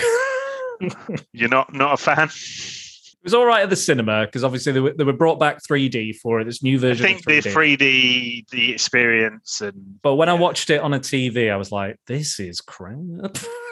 yeah, I, I- don't think I'm far behind you. To be fair, Go on, Um, Keep, talk about the te- the uh, they give us the old uh, sex scene though. Okay, so basically, what happens is, um, I mean, if you don't know the story, like it, it's it's set between in like twenty one forty eight or something, and we've gone to a planet to basically try and colonize it, or there's resources on there. I can't. Un- remember. it's a long, unobtainium. They're after unobtainium, which is clear. Which is clearly the writer forgot to scribble that out. He was like, "I'll just call it unobtainium for the moment, and then I'll come up with a good name later on." Hilarious. I he- bet he thinks he's hilarious calling it that. He was like, "I'm, I'm very clever, very funny." It's called I, Unitarium, guys. Um, Unobtainium. Hey? because because they, they, they want to obtain it, you get it, but they can't, but they want it, and that's the story. I, I honestly think he forgot to scribble that out, and then he got to the premiere and he went, "Oh shit, I forgot to rename unobtainium." part of the story. So Jake, uh, the the kind of lead character, um, he uh, uh, is he paraplegic or does he not have legs? I can't remember. No, he, he, uh, he definitely has he has legs. They just they just don't work for, for Yeah. lack of a better phrase. and he's volunteered to be part of this avatar kind of process where. They, they've basically worked out a way to kind of reanimate um, one of the native. Is it or or did they make I think- the yeah, I body think- from? I think they make I think they make it out of the genetic material from the aliens and the humans because it kind of looks like them as well. And I think they and then they then transfer the consciousness over through this machine coffin thing. I think, if I remember rightly. It's convoluted, isn't it? I've just realised how convoluted it is trying to explain it out loud. Yeah. Um, but he, yeah, goes, so- he basically goes undercover and he's trying to learn more about the culture and and what it means to be one of the um, the Na'vi. I think they're called the Na'vi. Na'vi, yeah, yeah, and he he falls in love with um, one of them, uh, Neytiri, and they perform the act of uh, it's it's known as uh, Tsaheylu, which so Tsaheylu can be done in different ways. So there's like like a non-sexual Tsaheylu where you can connect. So they have these like long braid things that open up at the end Hmm, like a and tail, have like almost kind of tentacles come out at the end, but the tentacles are almost like their nerve endings or something, Mm. and they they can connect to every living thing on that planet, whether it be a, a tree or one of the animals or whatever. I'm going to ask you a very technical question. What makes it non-sexual with the animals, or, or are they technically just shagging these animals? Because they don't have like a like a, there was a surprising amount of uh, information about this out there. Okay, but yeah, it, they they don't. It's non-erotic. is It's described as non-erotic, so it's a connect. It's more of a spiritual connection Right, rather than a erotic. It's not for pleasure, you know, okay, because they do it with their children as well. Apparently, like babies. okay, okay. Fucking hell. oh god! But, but if you, but like technically, if you thought about an animal in a in an erotic way, which some people do out there, I'm sure, couldn't you effectively just do that with the animal, or do, would the animal I reject, guess it's their reject you? choice how they connect, isn't it? Like they decide before they go in. Right? Is this, We're going to connect. me or you? is- Yeah, sorry. I'm just I'm just before we start. This is a non-erotic connection, by the way. This is Just- it's totally non-erotic. just Just to- yeah you don't want to make the mistake accidentally as well like you've put put it on the wrong setting and you like Mm. connect up to your dog and you're like oh now i'm shagging you yeah, Oh, but then but then also the do- the dog could have my dog's tried to hump me. You know. yeah true So so uh, you know if behind you plug in you plug into the animal and then they have erotic feelings for you. Then you know what's that that massive bird he connects to? He's he's going to be absolutely torn apart. yeah you could just like he, he's connected you know just to ride it or whatever and and the bird's like Literally. psych this is sex now Yeah. um It's connected to ride it, and he got ridden. but yes um so just to clear that up but anyway um, yeah. Jake and Neytiri do it in a in an erotic way, basically. Mm. So they they go to um, the Tree of Voices, which is kind of like this massive uh, sacred tree that apparently connects everything up on the planet spiritually and, and Mm. physically and stuff like that. And and what the ritual? It's actually a ritual that if you want to go and get it on, you go to that tree and you do it under the tree, so the tree can watch. Um, like the the weird the weird grandma from Pocahontas is just watching over you, just going, "Yeah, Grandma, grandma, grandmother Willow. She just it's a halo. Plug So- it in." But again, I have a question with that: is if you can only go and shag there, isn't that just loads of people just at it, or, you know, like all the ways around this tree at some Yeah, point? just think it'd be like a, just a big blue orgy. Like Yeah, just like oh, like Caligula or something. maybe they're more selective with when they, you know, maybe it's you know, it's, Maybe it's a bit like Spock because they only do it like every seven years or something, isn't it? yeah, Pon- or when you get married and have a child, like just you just know, like you. Yeah, absolutely. As as and when the the, uh, the That's- that's what that's the what Grace- or that- exactly what Gr- MacGruber says to uh, Kristen Wiig in that film is what she said to you. You're like, I'm still a virgin. She went, not for long. Nice, nice. But yeah, it's um it's very it, it's actually quite a beautiful scene. And I know that we can sit here and take the mick out of like Sure. so many elements of that film and you Hmm. and it's been spoofed to high hell and stuff, Sure. but it's it's actually really beautiful and and they play they don't play the actual Leona Lewis I See You song it they just play the kind of riff to it Hmm. and i actually think that's a beautiful little piece of music uh, uh, Leo, Leona Lewis is not a name I've heard for a while. no, I used to be like had have the biggest. You know how you do when you're a teenage boy, you have a crush on whatever celeb you, you is the victim. And Leona Lewis, I yeah, and people bought me her biography and stuff like for Christmas. yeah, the more you know, Dan. Um, Was that was that your was that your way of getting with it? It was like I've got to learn everything about it. I so love that. It's like, oh, got a crush. Like, fair enough. You, you know, you get the calendar, and uh, as a boy, you look through it for, you know. But then a biography, like, Yeah. I, I mean, if, if, it's we're like going, my mum who bought me it as well. if we're going off that logic, I wanted to fuck Mick Foley. oh, okay. we're going off that logic. If, if I- if I buy a biography, it means I want to fuck him. That's that's that's me. Sexy man. go. He is a sexy bang, man. He is a He's- bang bang. You, Bang, know my love for Mick. So, Yeah, uh, I'll give him. I'll give him the old mandible claw. I'll get those fingers in. talking of thing, fingers, like those fingers on the Na'vi are massive. You could have a good time. Um, but yeah, I it, I actually think it's it's quite a nice, tender, beautiful scene, and and James Cameron like that sex scene in Titanic is is beautiful. I think it's you know they they they they're in love and they make love. Yeah. And that's that's beautiful. So the the only thing is potentially problematic about this is that Jake's essentially like catfishing her, like physically catfishing her, like um, pretending to be, you know, one of one of the Na'vis. So yeah, the, the the the only thing that kind of ruins it is it all happens and then it it literally cuts back to the pod and the real life Jake just sat there creaming his pants clearly like And they're like, oh, we're gonna have to clean the tank. what have you done jake um but yeah so it's that that's my next choice because it's um It is weird. It is weird. it's weird yeah it's Yeah. weird isn't it i was gonna try and it's it's it is sensitive and it's told it's shot in a nice way, unlike you know some of the ones we've mentioned already. I think it is Yeah. it, it is a sensitive. It's a love. I'd- say it's a love scene rather than a sex scene, maybe or making Okay. love scene.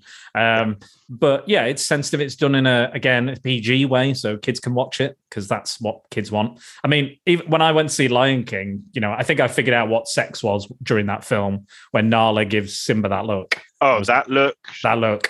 Yeah, I- everyone knows that look Exactly. And I was like, oh, she's she's and I was like, right, I know what sex whack is now. on elton john it's time to go Can you feel the love tonight? Uh, he certainly did, and so did she. Lion King. anyway, uh, I mean, even that film has sex in it, doesn't it? Like in the stars or something. That's the thing they cut out, wasn't it? That it said sex or something.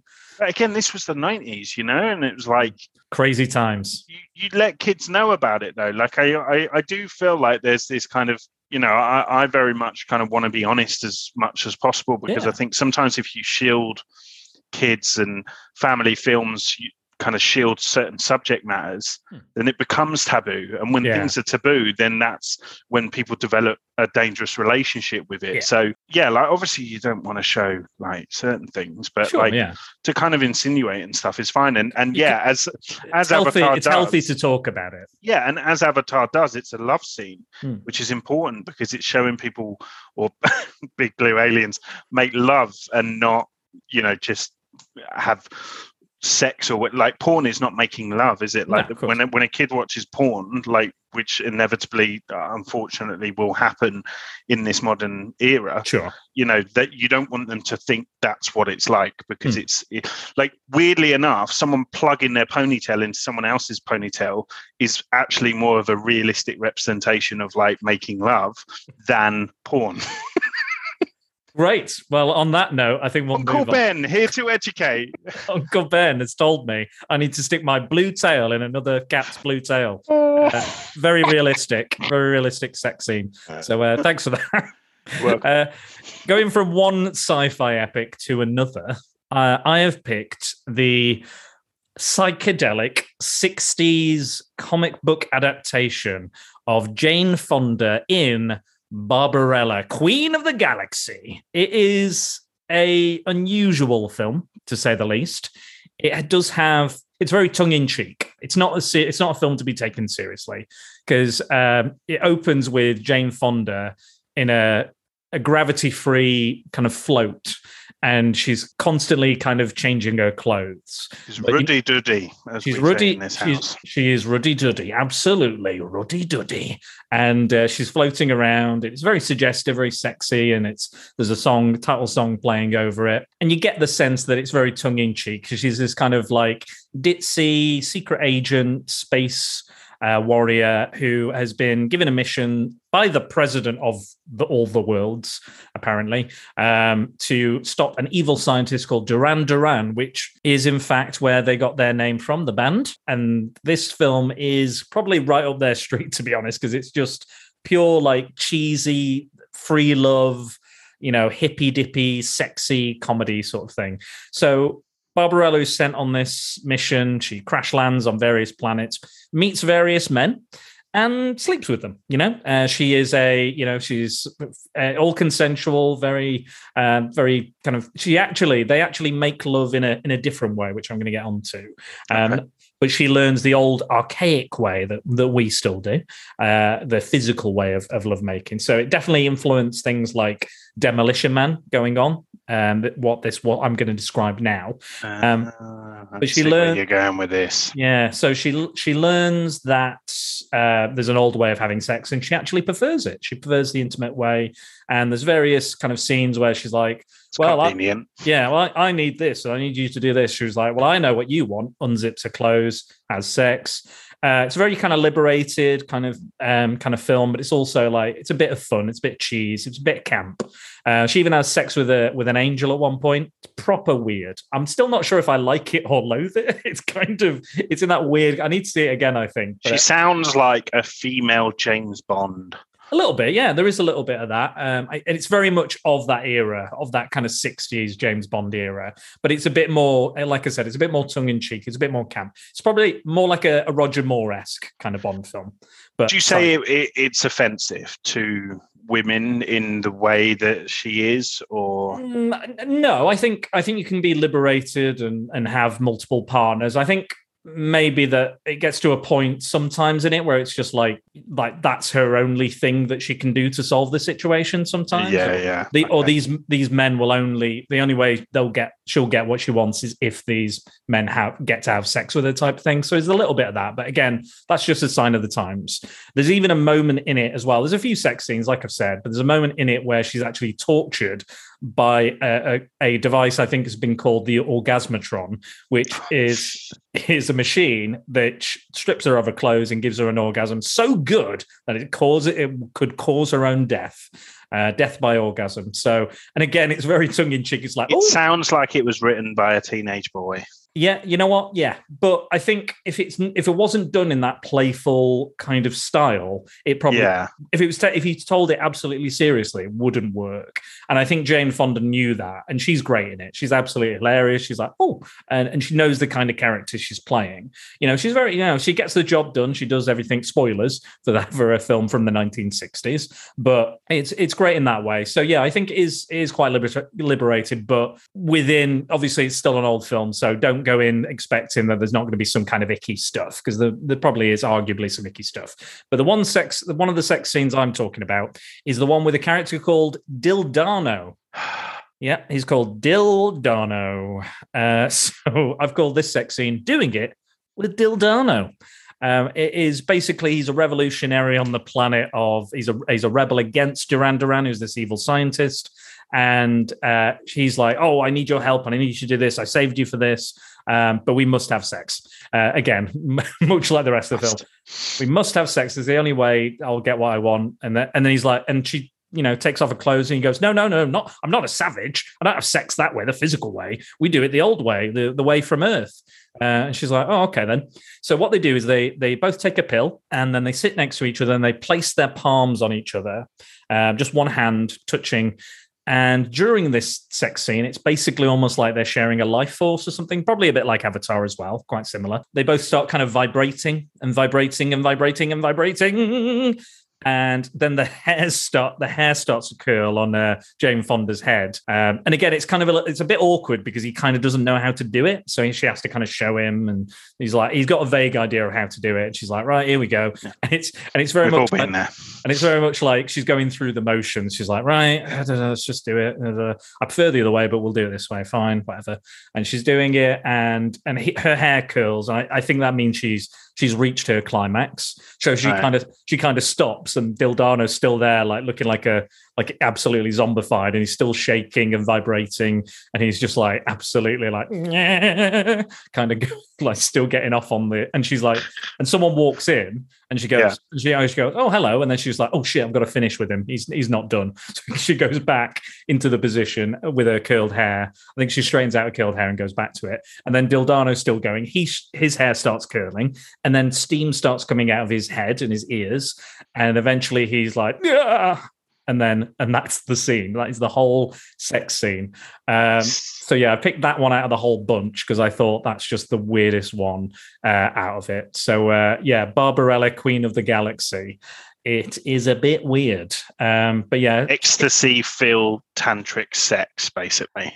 a little bit. Yeah, there's a lot. There's a lot of that, but it is a very campy '60s film. But again, you know, some stuff might not have aged so well, but I think some people will get a kick out of it. You know, again, it's a lead female character. It's a comic book movie. You know, uh, strong female characters. You know, weren't probably around that much then, and obviously Jane Fonda is like such the feminist. Uh, you know, as as we all know, and she's brilliant, and she's she's fantastic in it, and gorgeous as well. Uh, and yeah. Uh, I don't think there's any nudity, so so um, if you're looking for that, that's not the film. This is not the film for you. It's just weird, crazy. It looks great. It looks proper cheese, uh, brilliant kind of '60s sci-fi classic, if you will. You can call it a classic if you want. But yeah, I, I uh, that I thought that one was particular weird. In a film of of a lot of weird sex scenes, that was for me was the weirdest. Okay.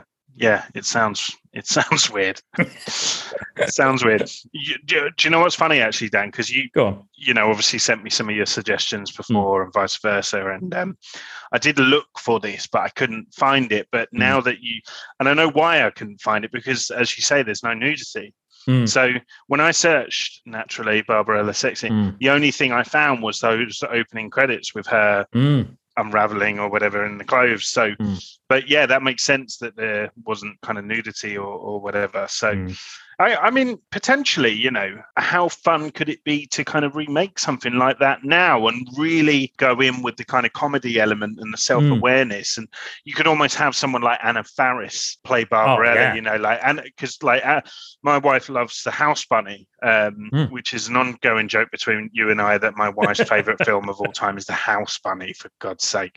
But um, you know, in that she she kind of plays that very self-aware, sexualized kind of Playboy bunny type, you know, Yeah. character. So yeah, I am in this moment on the internet uh, pitching a Anna Faris Barbarella remake. They, they did do a they did do a couple. I think it was Dynamite. They did a like a recent comic book, and I think uh, they've given her like a like a full like she has a various outfits in the film. They've given her like a full body suit and things. I've not read that, but I imagine it's slightly more skewed to a modern audience and modern expectations for their like feminine heroes, Yeah, uh, uh, female heroes and stuff, and and probably a bit more stronger, empowering and stuff. But yeah, she wants to have a, a lot of sex with a lot of dudes. You know, more power to her. That's what she wants to do, and if you know it's consensual, why not? Why the hell not? Go go crazy.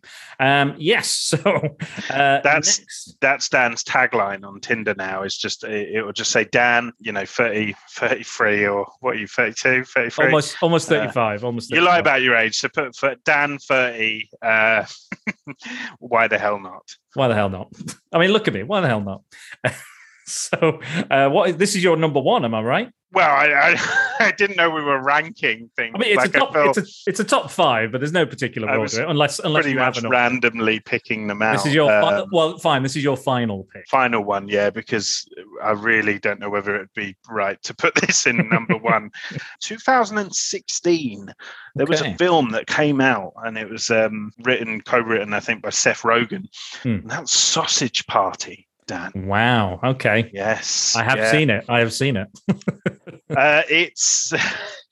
You know what? Like, I, I remember when I first watched it and just being so shocked within 10 minutes. Like, it kind of presents itself like for for a good 10 15 minutes in, in the first beginning kind of quarter of the film as as as a kids film as an animated kids film. It's very tongue-in-cheek kind of over the top uh, i think there's like a musical number at the beginning and and it's basically about kind of like toy story you know when you're not looking at the toys they come to life but instead it's a supermarket when you're not looking at the items on the shelf they all come to life. And then kind of various profanities start coming in drug references uh, violence like it just kind of gets really adult really quickly and if you like that kind of the sense of humor of um you know like like Judd Apatow type Yeah. sense of Super humor, bad, knocked Yeah. up, 40 year old virgin, that type of thing. Yeah. It's yeah, Phil. which It's are all like Phil. some of my favorites by the way ever so I Yeah, I it's- was on board It's definitely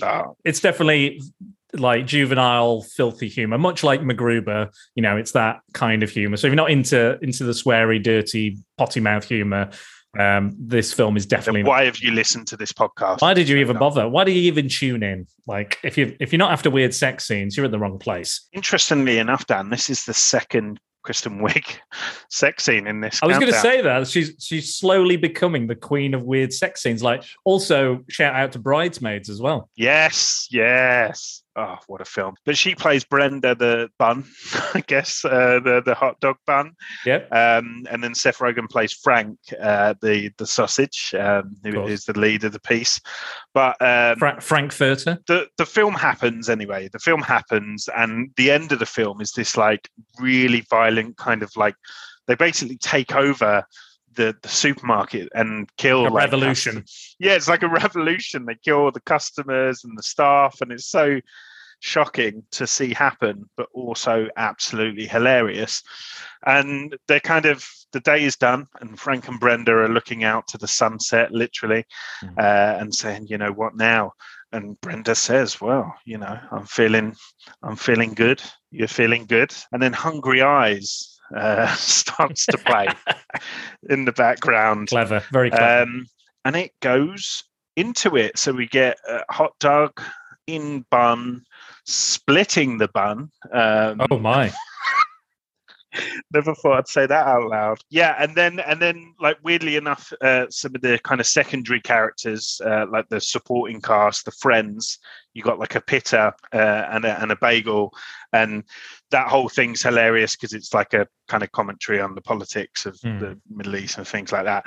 But they they suggest that they also feel good and should you know uh, get involved. So they start give peace a chance they start kissing uh, and uh, yeah and then the, the the taco gets involved. So that at one point she's she's like frank's like over the top of her with his friends uh, enjoying themselves watching. And she's like whoa if you're up there who's down there? And she looks down and uh, salma hayek's taco character replies God, once she you go in it. once you go taco, you don't go backo. as she performs uh, a sexual act uh, on Brenda the Bun. I think the music changes at one point as well to "It's your thing, do what you want to do." Um, yeah, so I'm just going to reel off some of the because it happens so quickly. Like an orgy, isn't it? It's like a whole orgy. yeah, it's an orgy, and like items. orgies happens quickly. Lots of stuff happens, probably quite hard to remember. But I'm going to reel off some of the things I saw. So there's the act of bukkake. Uh, you get Meatloaf. Um, Meatloaf playing a Meatloaf. Uh, motorboating um, uh, to two individuals.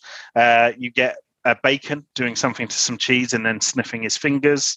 Uh, the chewing gum uh, is kind of there's like a chewing gum in a wheelchair, like a like a Stephen Hawking style style chewing gum that's been chewed, and he's he's getting grinded on by like um, unchewed chewing gum, if that Right. makes sense. Okay. Yeah. I picture Um, it.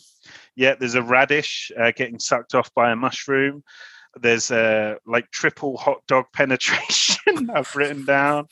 I think the the bagel puts his balls in someone's eyes. There's there's some bananas, two bananas, uh, 69ing. Um, and at one point, there's even anal beads uh, being placed in, into Brenda, the bun. Ah, I think that's Wow. it. That's all I could kind of, you know, keep track That's of. but enough. there's a lot That's enough.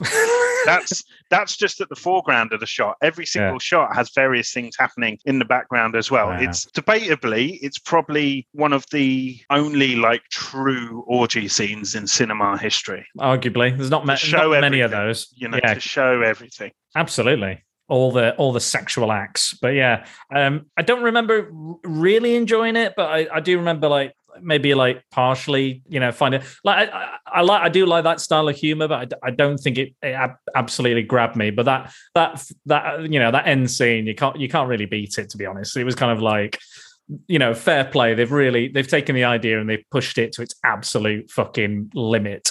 Uh, so I've got to give them that, and you know, even if you don't particularly like that, you've got to respect that they've they've taken the g- general idea and gone, "What if we do a dirty Pixar movie?" and they just ran with it. So, yeah, I think, and and that's what it plays with throughout the whole film. Is just like that weird juxtaposition of cutesy animation style uh, and setting, and then really adult content. Like, and you do come out of it just kind of feeling a bit flabbergasted and kind of like.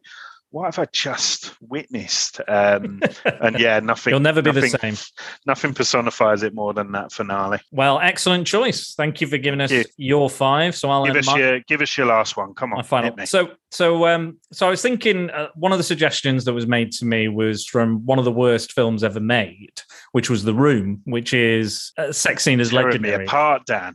Tearing me apart, Lisa. But yeah, that's you know, you are my rose, you are my rose. You know, it is one of the worst things I've ever seen. He's making love to a belly button, whatever. He's not sure where the vagina is. You know, we, we, we have to see his ass going up and down, even though it's a hideous ass.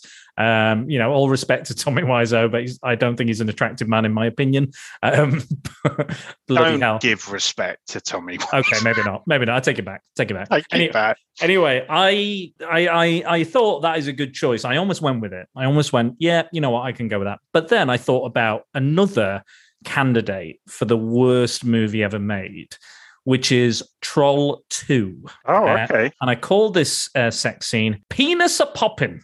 Uh, it, the basic premise for Troll Two. If you've not seen Troll One, don't worry because it's got fuck all to do with it, and it doesn't even have trolls in; it has goblins in. So uh, this family are going on a, hol- a holiday to a town called Nilbog, which I'm sure, as you've you've already worked out, is goblin backwards. Um, so that's the big I would have never have worked that out, Dan. That's the big twist in the film, just in case you didn't know. Um, it's very, it's full of weird fucking scenes. It's quite famously, it's that there's that scene you've probably seen on the internet where he goes, "Oh my god, Yeah. they're eating her. They're gonna eat me. Oh my god." That is Yeah, I've from that it. film. That is I've from seen that. that. Right. You- Okay. you'll have- Makes sense now. Everything's clicking into place now. Yeah. Yeah. And these goblins basically turn people into vegetables because obviously goblins are vegetarian as well. Um, so they have to turn them into vegetables to be able to eat them. And it's a very weird town. It's got all these odd characters, and it's almost a bit like a Wicker Man or a League of Gentlemen. You know, they only drink milk and stuff, even though they're vegetarian. Don't ask me why. But yeah, it's it's odd and it's full of odd scenes like the grandfather who's dead is telling the little boy to protect his family from the goblins and the, the oncoming danger. And uh, they're about to eat this food, which has been provided by the goblins, unawares to the family. And uh, the the only thing the little boy can do to stop them from eating it is by pissing all over it. So we've got scenes like that in the film. So there's this kind of witch character who's kind of almost like the main kind of villain, if you will, in the film. And she's called, she's got a fucking ridiculous name. Creedence Lenore, Leonore, Lenore, Leonore. I don't know how to say that. Gielgud. Um, Nice. uh, whatever that fucking name is. And uh, Lenore, Lenore. Yeah, Lenore. We'll go We'll with just go with Creedence. Go with Uh, Creedence. Creedence is ridiculous enough. Yeah, Uh, Creedence. Just call it Creedence. Anyway, there's a there's a young lad who's joined the family, who's friends with the the teenage boy who's with the family. Their friends have followed them in an RV, and he's sat in his RV watching TV, and the the TV flickers and it changes, and it's a sexy woman in a black dress holding a, a corn of cob. A cob, a cob of corn. He's it's and all the sexy, you know, the full Monty music. Yeah. There's a shit version of that playing in, in the background, the sexy music. Like you can, I've always said, you can keep your hat on, like the Tom Jones version You Can Keep Your Hat On, or whatever the fuck that's called. Anyway, that's playing, and he realizes she's like, uh, she's like, he's like, what is this channel? And she's like, I'm not a program, I'm real. And he and he realizes she's outside, so he joins her outside, and she's she's being very sexy and trying to be very sexy, not accomplishing it. And uh, she's not a bad looking lady, but she's just it's just not sexy what they're trying to do. And it's in this silky kind of black dress, and she's like, "Hey." And and the music and we get we get some of the lines such as "You want to fuck me?" and he goes, "Yeah, sure." so they go into the RV and she starts like showing her legs and stuff, and he's like on the bed and and he's like, "Oh yeah, I'm really turned on and stuff." And uh, and she goes, "Are you hungry?" And she brings out the cob of corn again and shows that, and obviously suggestively waves that around. And he goes, Yeah, I love popcorn. And she's like, Good. All we have to do is heat it up. Puts the cob of corn in her mouth, kisses him, fall back onto uh, onto the bed or chaise lounge or sofa, whatever it is in the RV. And all of a sudden, popcorn appears everywhere. It's thrown on screen, thrown on top of them as they kiss through this cob of corn. Uh, so they're getting covered in popcorn while they're having this sex scene. Again, very short, not much is shown. And then it cuts back, I think cuts away and it cuts back, and he's still covered in the popcorn and go and and he starts he's still eating it and he was like oh delicious i think is what he says because he's in a mountain now he's completely covered uh, and she's nowhere to be seen she's left uh, and she doesn't murder him or kill him she just kind of leaves him so uh, that is my weirdest sex scene I'm so confused. You you definitely saved the best till last. I can't. I'm so confused. So she. What? Exactly, exactly. That was my reaction as well. It's got it's it's got nothing really to do with the plot. I, I think maybe because she's fed him the corn, now he's going to turn into some vegetable mush they can eat. Uh, I'm- I can't remember. Again, I've not gone back and watched it, so I'm, again, I'm not sure where it falls within the context of the I story. mean, if someone's in your garden and says, "Do you want to fuck?" Like, I just, just you wouldn't take that risk. you you don't think you don't think sexy woman comes comes over to you all Too good to be true. And if she's holding Fair some point. nice sweet corn as well, too good to be true. Yeah, big cob, big of corn, big of corn. But yeah, that is Wow, Uh, that is my weirdest weirdest sex scene because I think that topped the room for me just because of the popcorn element. I think it's topped all other nine entries. but that's it. That's our podcast. I'm not sure how long this has gone on for, but um, but it's been uh, it's been Longer it's than either of us have ever. Ever thought. Dan. Ever thought. Um, have you got any honourable mentions? Because I want to quickly go through some listener comments before we go. Yeah, I just want to give a, a real honourable mention because, uh, you know, again, very similar to the Simpsons one, it's more of an insinuation. But Star Wars Episode Two is weird, isn't it? With Anakin and Padme, Hmm. and again, like it's I say it's She- she's a bit insinuated. she's a bit old for him. Let's be honest. Well, there's that that she's obviously known him since he was a kid and things like that. And he's like, you know, waving pairs around with the force, like Mm. showing off. Um, Is this after? Is this after he kills all the Sand People as well? The Tusken Yeah. Raiders. yeah, course. yeah. 'Cause Um, that- that's a massive turn on. You know, A Also, gen- genocide. he, he's just so manipulative. Like he's such a horrendous person. He's like, now I'm with you. I'm in agony. The thought of not being with you, I can't breathe. You're in my soul, tormenting me. Like I feel like as pillow talk goes, that's Pretty shit. that's a pretty bad. Uh, I'm not. Like, I'm not. attempt. I'm not great, but I can do better than that. Yeah, and she's like, no, no, Anakin, we can't. Like, look, at like, and they deliberately like it's like by the fireplace. She's wearing a kind of for Star Wars, you know, Yeah, uh, a fairly uh, sexy nice outfit. dress. Yeah. Um, and and, and th- and think about it this way: they're like like you wouldn't go up to a priest in the most like low cut top you've ever had and be like, "Oh, I can't possibly have sex with you." No, no, well, if the priest looked like Hayden Christensen, though, you know, uh, maybe. But, Yeah, but she's like, got- oh no, she's like, we can't. And can't, and he- we can, he- we can't, he literally says, well, we can keep it a secret. because that that that sounds weird. There you go. The origins sounds- of the worst villain in the galaxy. Yeah, there you go. Uh, all, all based Mani- on a secret. gaslighter, gaslighter, manipulator. Yeah, I just not- wanted to give that a shout out. Yeah.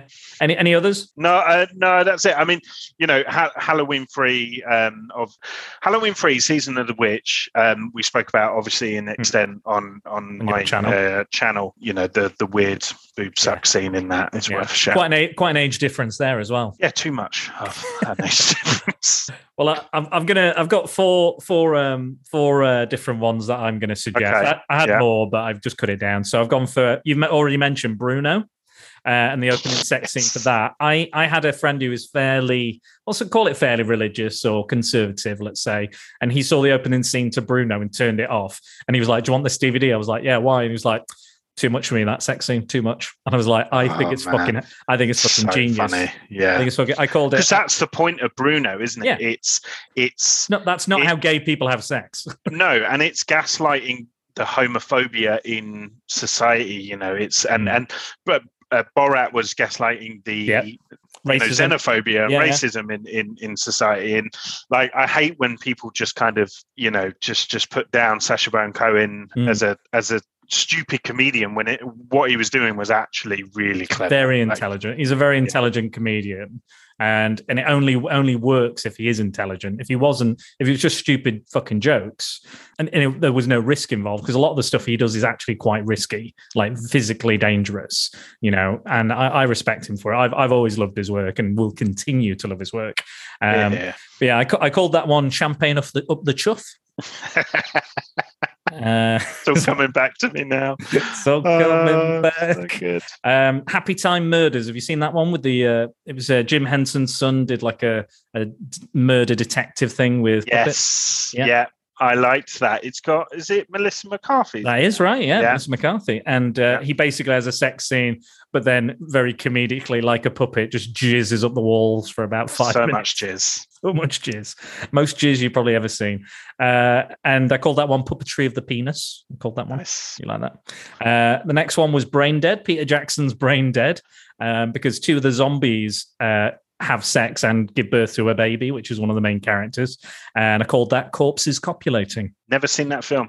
Oh, man, I. I know it's like You would cold love it. and you stuff, would so I do need love to. it. Okay, I'm gonna get. You've got you've got a priest who's in who comes in and kung fu kicks someone and says, "I kick ass for the Lord." It's brilliant. It's fucking brilliant. so You've got, you've got to see it just for that. Uh, and then Anchorman, obviously the sex scene in that, the animated sex scene. I've called that one uh, Rainbows and Unicorns. nice. Rainbows, unicorns. I, You get I got it. You get it. Clever. I'm clever. Um, so I'm go- quickly going to go on to some listener comments. Um, so I am Jack's Musings at I am Jack's Musings on Twitter suggested shoot 'em up and drive angry, shooting their load whilst shooting lots of lead. Nice. Hopefully they're not firing blanks. Um, John Hammond, so that's at John Hammond seventy three uh, on uh, on Twitter has said Demolition Man, Yeah, so that's like a tantric situation again, Yeah. isn't it? Yeah, psychic sex. Uh, like after- Star Wars Holiday Special, like uh, Oh, yeah. style. Oh, Yeah. definitely, absolutely. Um, so our our friend uh, Dan Burgess, so that's at Dan Fo- Dan's photo on Instagram, has said any of Madonna's sex scenes, and he's he's also said uh, the shunting from the Society, which we covered on this podcast as well. Um, so yeah, two very weird sex scenes. Well, anything with Madonna in body of evidence, especially I think with when she shags Willem Dafoe and pours hot wax on his knob, and then breaks some glass off on the top of a breaks a light bulb above a car in a car park and shags shags uh, uh, Willem Dafoe over the broken glass. So yeah, you could call them weird. Yeah, I'd probably draw the line at the wax. Um, you know, broken glasses is probably a little bit too much for my liking. Uh, Paul Meller at the Meller Geek on Twitter said the Eternals has the weirdest movie sex scene. Oh, it's pretty standard, you know, just an outdoors spontaneous shag by the sun. Like Shag- it's- shag it's by- by- nice. spoilers It's by-.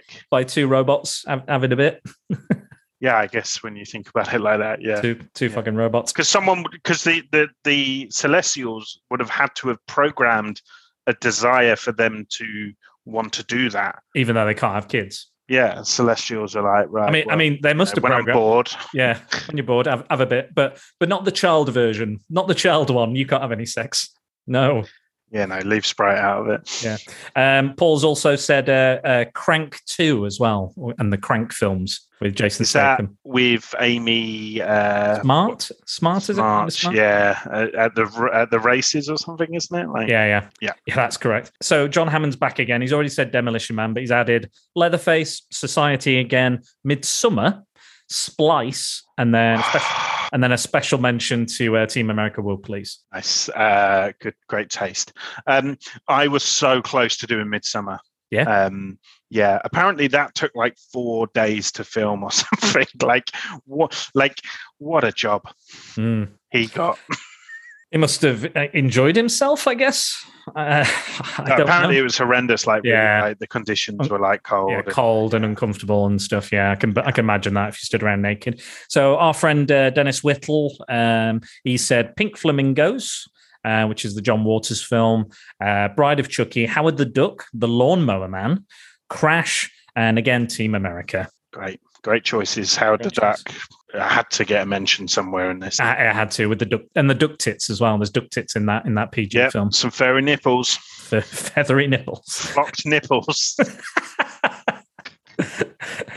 feather down nipples. Anyway, uh, so uh, Tony, so that's Tony Farina again. He's been uh, that's at Tricycle Boombox on Twitter. He's been a guest as well. He said Angel Heart. Have you seen that?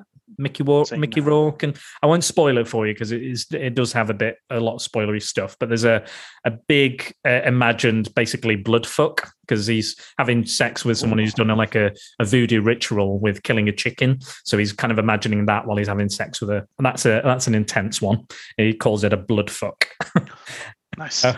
Uh, so uh, we've had uh, Ria suggested Demolition Man, Ria Carrigan again from Fem on Film, um, another good suggestion. Uh, Max Byrne again, another guest. Um, he said Samurai Cop. I've never seen Samurai Cop. No, I, I I I tried, but I couldn't get through it. It was so bad. Um, what else? It's like got? supposed to be bad though, isn't it? It's like kind of. I I don't think it was initially designed. self-aware. No, No, I think the second one is trying to be funny, but I don't think Right. that one was. But yeah, uh, Dave Horrocks from the VHS Strikes Back, he said "big," which is a bit, bit of a yeah, yeah, but that is a bit of a weird one. Ah, so weird. Now that you, yeah, oh, ah, Yeah, I, that makes me uncomfortable. yeah. Uh, Max has also said um, Moonraker, where he's attempting re-entry, so the zero gravity shag. Um, Such what a else we great got? choice of words there. zero gravity shag. Um, four weddings and a funeral. Someone said um, uh, showgirls, obviously showgirls. The the dolphin bit. That we all stayed up late on a Friday night and put it on Channel Five in secret. Um, be honest. And uh, last one is uh, uh, Mike. Uh, Mike of uh, Genuine Chit Chat. He said, uh, "Get him to the Greek. Uh, the threesome in that is pretty funny." I can't remember the threesome. Is that with, is Puff Daddy in that in that threesome, or have I made that maybe. up? I remember the the scene from uh, Hmm. Without a Snow in in Forgetting Sarah Marshall. and that was another one that I was very close That's a to good doing. one. That's a good one. Yeah, but yeah, um, but that's it. So uh, tell everybody where they can find you on the interwebs. Yep. So I'm at Attention Seeking Geek on Instagram, uh, where you can follow. Um, you, you know, you'll get all updates on when I post my videos on there and uh, various kind of cosplay attempts that I try to do. Um, if you're a geek, you'll feel right at home. And then my YouTube channel is kind of a bit of a combination of uh, movie, TV reviews uh, figure unboxings and reviews, and then I do the odd kind of live show uh, chit chat like we are doing right now. Absolutely, absolutely. I've, been on a few of those, and there's links in my on my website, spiderdanthesecretballs.com, uh, to some of the things I've done with Ben. So you can like, share, subscribe, and do all that good stuff for Ben because he he uh, he's a good he's a good lad and he does some great stuff. So check him out and all the crazy, weird, and wacky stuff. It's about as weird and wacky as this uh, podcast. I think it's a similar. If you if you're into this, I think you'll. It's why we're friends, that. Dan. it's why we're friends. That's our tastes. Those are yeah. our tastes. Uh, but you can find me at Secret Balls on Facebook at Dan underscore Balls on Twitter at Instagram at Spider Dan Secret Balls, and again, like, share, subscribe, comment, etc. And don't forget to use the hashtag Prepare for Prattle when you interact with us. And if you want to join the battalion and to be briefed in full on all of the secret balls, uh, swing over to Prattle World at spiderdanthesecretballs.com. I'd like to thank my patrons on Patreon. I am Jack's Musings, Paul Meller, Max Byrne, Tony Farina, Scott Hodgson, and Simon Cotton for their continuing donations. It is very much appreciated and helps Prattle World keep on turning. And if you ever find yourself in a position to help the podcast, please consider it. So that is it. So um, that has been a that has been an intercourse, if you will, uh, between the two of us. Yeah. Deep, meaningful, sensitive intercourse. Um, I don't think anyone uses intercourse to describe conversations anymore, but there you or go. anything, or even intercourse. I don't think no, they use that word. That's true. That is true. Um, but yeah, I'm going to bring it back. I'm going to reclaim that word. Uh, but there you are. Uh, but thank you, Ben. I think it's been an, an interesting idea, another interesting podcast. Um, we'll we'll see what the uh, what what the people think. Uh, I've I've had an excellent time discussing this, so uh, it's been a blast. Thank you again. Right. I need a shower now. yeah, me too. I'm filth. Both of us are pure filth, sweating, lots of sweat in our discussion. But yeah, thanks again, and uh, and uh, check out Ben when you can, and check out me because we're all we're both very sexy individuals on the old interwebs. Um, hopefully, you won't find any sordid imagery of either of us. Hopefully, if uh, it's unlike if you look hard enough, it's out there. Absolutely. Well, see you later, guys. Thanks again. Bye bye. Wow wow.